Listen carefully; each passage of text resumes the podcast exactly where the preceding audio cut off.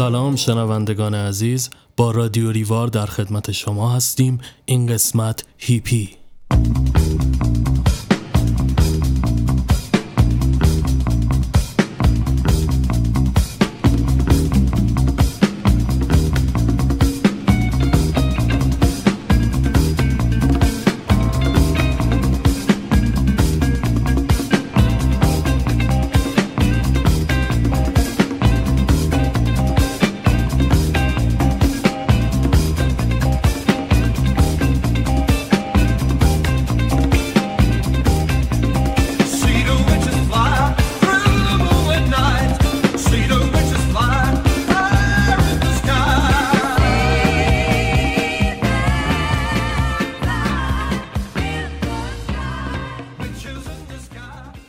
هیپیا جنبشی آزادیخواه بود که توی دهه 60 داخل آمریکا شکل گرفت.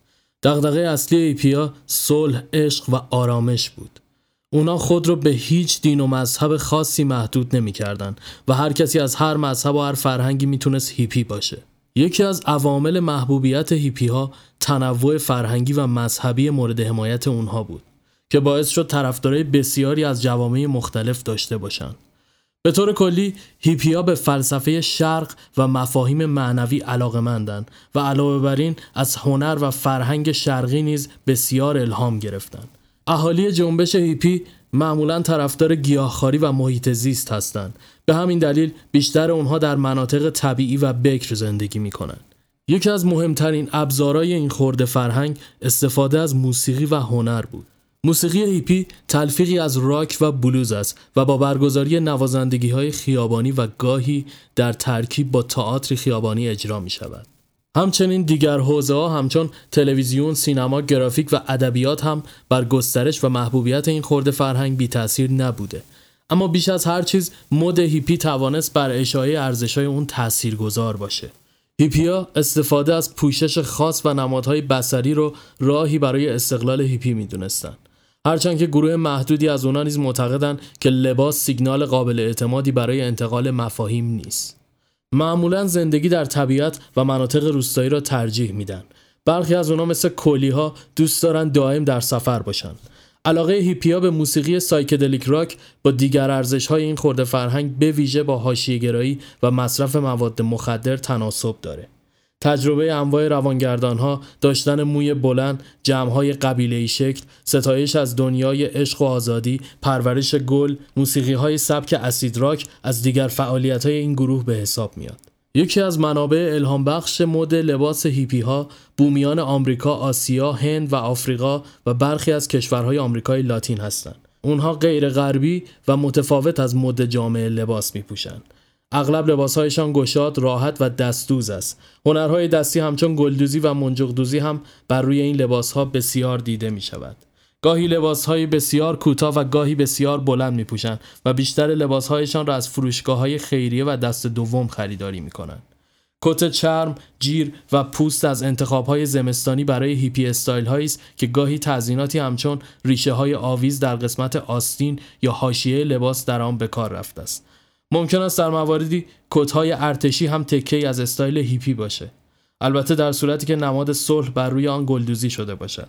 شلوار دمپاگشاد و جلیقه هم که آیتم های همیشگی استایل هیپی هستند. جلیقه یکی از لباس های محبوب هیپیا به شمار میاد و معمولا همه اونها جلیقه هایی در طرحهای مختلف در کمد خود دارند. پیراهن های بلند جیپسی گونه و شلوار دمپاگشاد نیز از دیگر لباس های محبوب بین هیپیا به شمار میاد. هیپیا معمولا موهای بلند دارند و موهایشان را شلخته‌وار به روی شانه میریزند. موهای بافته شده نیز در بین آنها رواج دارد. مردان هیپی معمولا ریشهایشان را بلند می کنند و زنان هیپی معمولا آرایش صورت بسیار کمی دارند. هیپی ها علاقه زیادی به صنایع دستی و باستانی دارند. زیورالات منجوق دوزی شده، طلا و جواهرات قدیمی بومیان، گوشواره های صدفی و استفاده از سنگ های طبیعی در زیورالات نشان از همین است. عینک های فریم گشاد، کلاه، headband و کمربند از دیگر اکسسوارهای مورد علاقه هیپی هستند. معمولا صندل های تزیین شده با گلدوزی یا نخ و مهره های رنگی را انتخاب می کنند. همچنین علاقه اونها به یوگا و مدیتیشن غیر قابل انکاره. لازم به ذکر در ایران هم اگر سابقه حضور هیپیا رو جستجو کنیم به اواخر دهه سی و اوایل چهل برمیگردیم. امروزه نیز گرایش هیپی در میان جوانها به خصوص در جنوب ایران و جزایر هرمز و هنگام قابل رویت است. اما لازم به ذکر که تفاوت اینگلش اکثرا با هیپی های دهه 60 آمریکا بر سر شرایط متفاوت اجتماعی و بیشتر توجه به وضعیت ظاهری آن و بعضا مصرف ماریجوانا دانست تا فلسفه یا آزادی خواهی صرف هیپی Jupiter. Oh, Jupiter. Gateway to our system. Jupiter. Oh, Jupiter. gateway to the stars.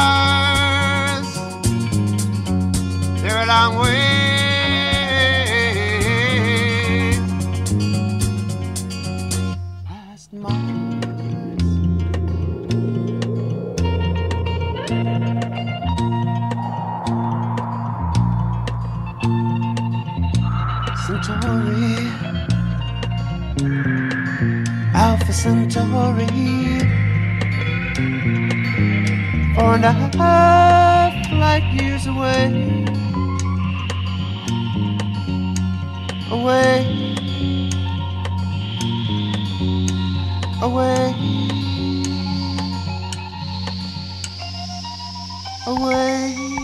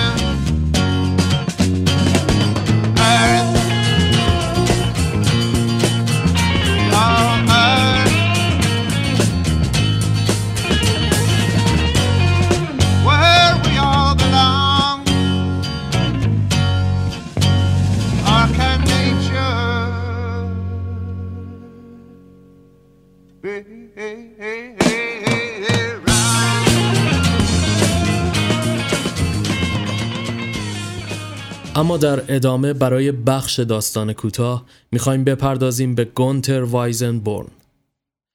وایزنبورن اگرچه برای خواننده های فارسی زبان نام آشنایی نیست از نامآورترین داستان نویسان سده 20 آلمان است. بسیاری از خوانندگان نمایشنامه مادر برتولد برشت نمی‌دانند که این نمایشنامه بسیار مشهور نوشته مشترک او و وایزنبورن است. وایزنبورن و برتولد برشت دوستی بسیار نزدیکی داشتند. او پس از تسلط نازی ها بر آلمان به آمریکا کوچ کرد و در سال 1935 خبرنگار روزنامه‌ای محلی در نیویورک شد. وایزنبورن در سال 1940 دوباره به کارگردانی تئاتر پرداخت و در مقام نماینده شرکت مترو گلدن مایر به برلین بازگشت. رمان وایزنبورن به نام دختری از فانو در سال 1941 به فیلم درآمد. در سال 1942 گشتاپو او را دستگیر کرد و نه ماه در سلولی انفرادی زندانی و سپس روانه اردوگاه ها شد. او سه سال در اسارت نازی ها به سر برد تا اینکه در سال 1945 با سقوط هیتلر به دست ارتش سرخ آزاد گشت. وایزنبورن نه متفکری عقلگرا که نویسنده ای اخلاقگرا بود. او همواره برای برپایی صلح میکوشید. چنانکه در سال 1958 سرود الهی را علیه بمب اتمی نوشت.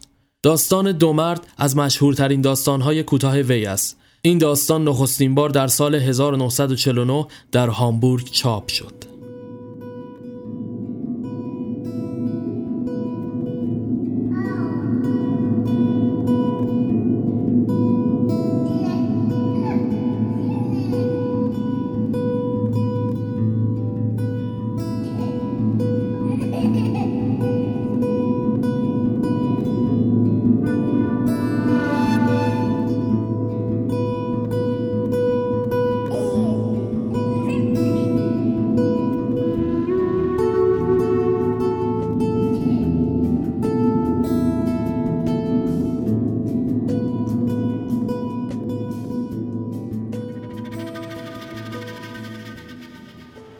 پس از قطع بارانی سیلاسا که تا آن زمان آسمان آرژانتین در هیچ فوریه‌ای به خود ندیده بود تمامی زمینها و همراه آن همه امیدهای مزرعه داران سانتا سابینا به زیر آب فرو رفت.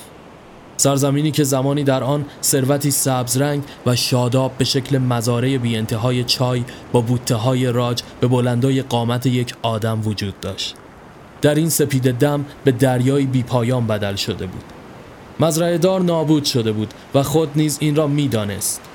کنار خانهش روی یک جعبه ذرت نشسته بود و حبابهای درشتی را که به طرف پاهایش می آمدن و می ترکیدن می شمرد. مزرعه ذرت شبیه دریاچه شده بود. کلبه و باغچه خدمتکارش نیز به زیر آب فرو رفته بود.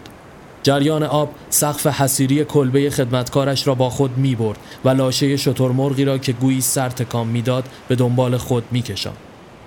خدمتکار نزد اربابش پناه آورد و کنار او نشست. مرد سرخپوست با آن صورت پهن و خشن خود به نقطه نامعلومی خیره شده بود. زنش هنگامی که دستانش را برای دعا به سوی تمثال مریم مقدس بلند کرده بود غرق شده بود. همسر مزرعه دار در شهر بیهوده منتظر بود تا صدای قدمهای شوهرش را از پشت در بشنود چرا که مزرعه دار گمان نمی کرد بیش از یک روز دیگر زنده بماند. بین مردها رسمی وجود دارد که در موقعیت‌های خاص آخرین سیگارشان را نصف می کنند. مزرعه دار می‌خواست به این روش مردانه عمل کند که ناگهان فریاد خدمتکارش او را از این کار باز داشت. ارباب سیل داره میاد. حق با او بود. قررش مهیبی در دوردست شنیده می‌شد. پارانا که با پیوستن به آب و باد قدرتی وحشتناک یافته بود به مزارع چای حمله کرده بود. پارانا نامی است که به عظیمترین و ترسناکترین سیل آرژانتین دادند. این قررش مهیب فرمان مرگ همه مردان سانتا سابینا را صادر می کرد. مردان سانتا سابینا این زبان را خوب می فهمیدن. آنان هزاران بار مرگ را جلوی چشم خود دیده بودند. آنان سپیدی چشم پوما را دیده به چشمان فلج کننده مار آبی نگریسته و در مقابل جگوار و مار کبرای بزرگی که برای حمله چنبره زده بود ایستاده بودند. همه این خطرها را خود پیش می آوردند. زیرا دیدگانی خونسرد و دستانی آرام داشتند. اما اکنون دیگر هیچ سلاح و هیچ چشم تیزبینی نمی توانست آنها را نجات دهد. اکنون آب دشمنشان شده بود. موزی مانند صدها مار که پیش میخزند و خونخوار مانند پومای بزرگی که روی شاخه درختی به کمین نشسته باشد. می شود به آب مش زد اما آب باز هم بالا می آید می شود به آب تیراندازی کرد اما آب باز هم بالا می آید آب نه درنده است و نه نیش می زند آب تنها با انگشتان سردش پیکر مرد را در جستجوی حلقومش میکاود تا جایی که حبابهای هوا از ریه هایش خارج شود.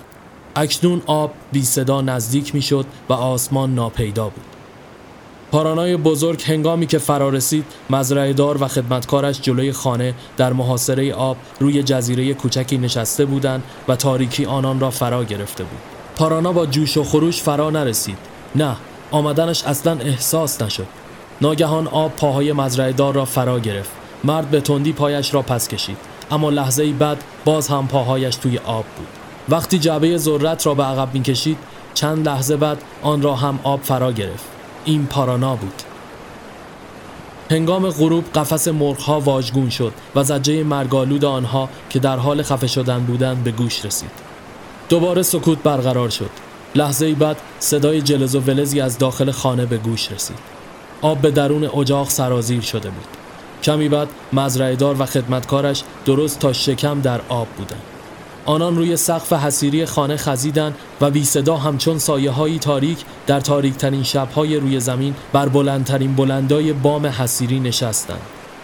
ظرفها و اساسیه شناور بر آب از داخل خانه بیرون می آمدن.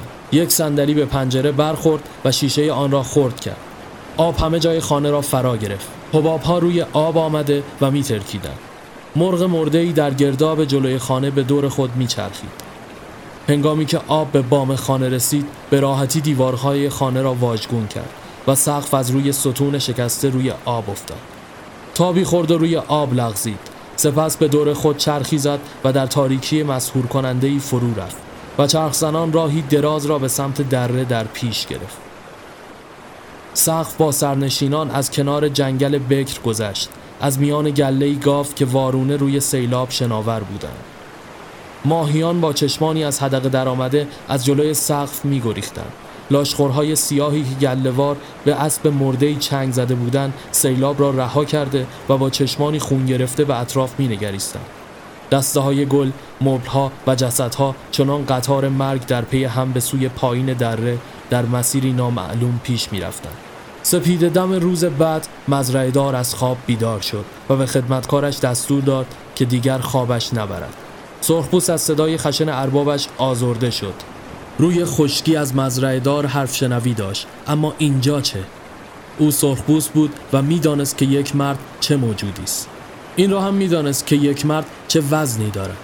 اگر روی سقف فقط یک نفر نشسته باشد طبیعی است که سقف مدت بیشتری روی آب میباند این درست نبود که سقف زیر سنگینی دو نفر بشکند و به زیر آب فرو رود و بعد همه چیز تمام شود خوب می‌دانست که مزرعه دار به میل خود سقف را رها نمی کند اما می‌شد او را پایین انداخت اینجا دیگر پای مرگ و زندگی در میان بود با این فکر خود را به مزرعه دار نزدیک کرد چهرهش مانند سنگی شده بود که قطره های باران از رویش می چکد.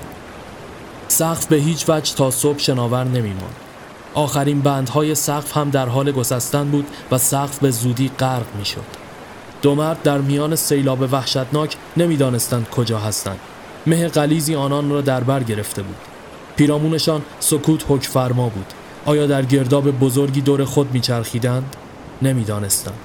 اما چنین مینمود در این هنگام مزرعه دار به پیروی از سنت همه مردان آخرین سیگارش را بیرون آورد و آن را دو نیم کرد و نیمه دوم را به دست مرد سرخپوست داد. آنان کاغذ سیگار را پاره کردند و توتون را جویدند چون هیچ وسیله‌ای برای روشن کردن آتش نداشتند.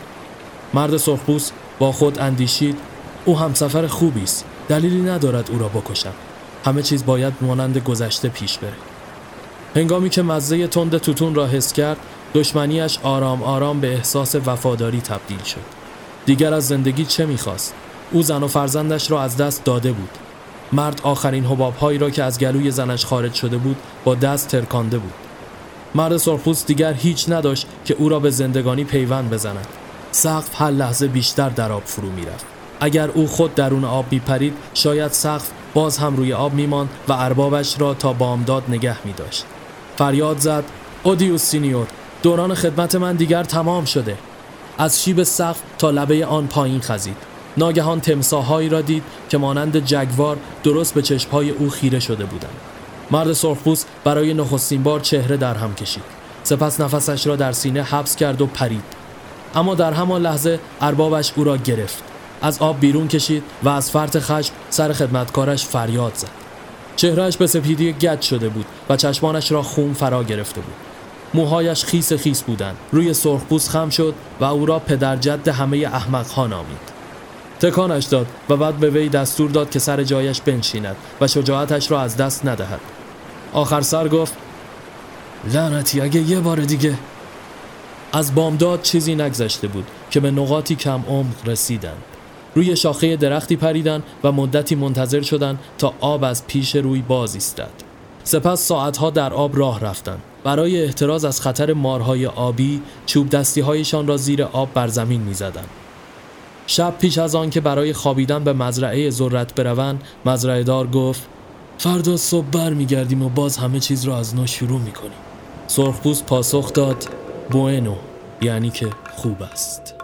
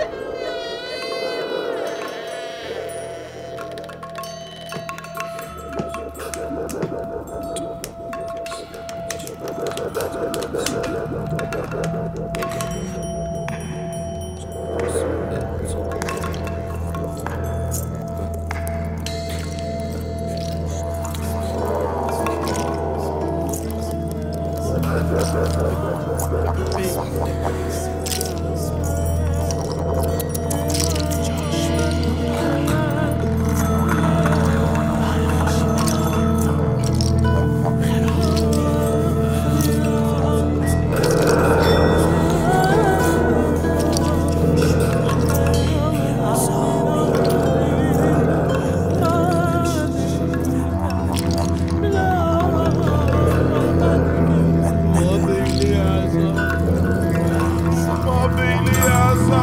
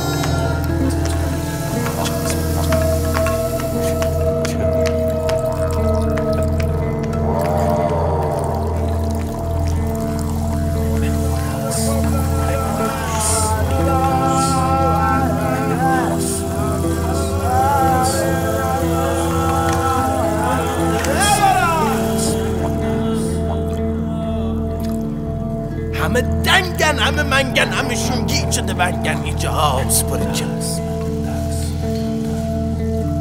اینجا هاست پر جنس اینجا هاست پر جنس اینجا پر جنس Jasper, Jasper, Jasper, Jasper,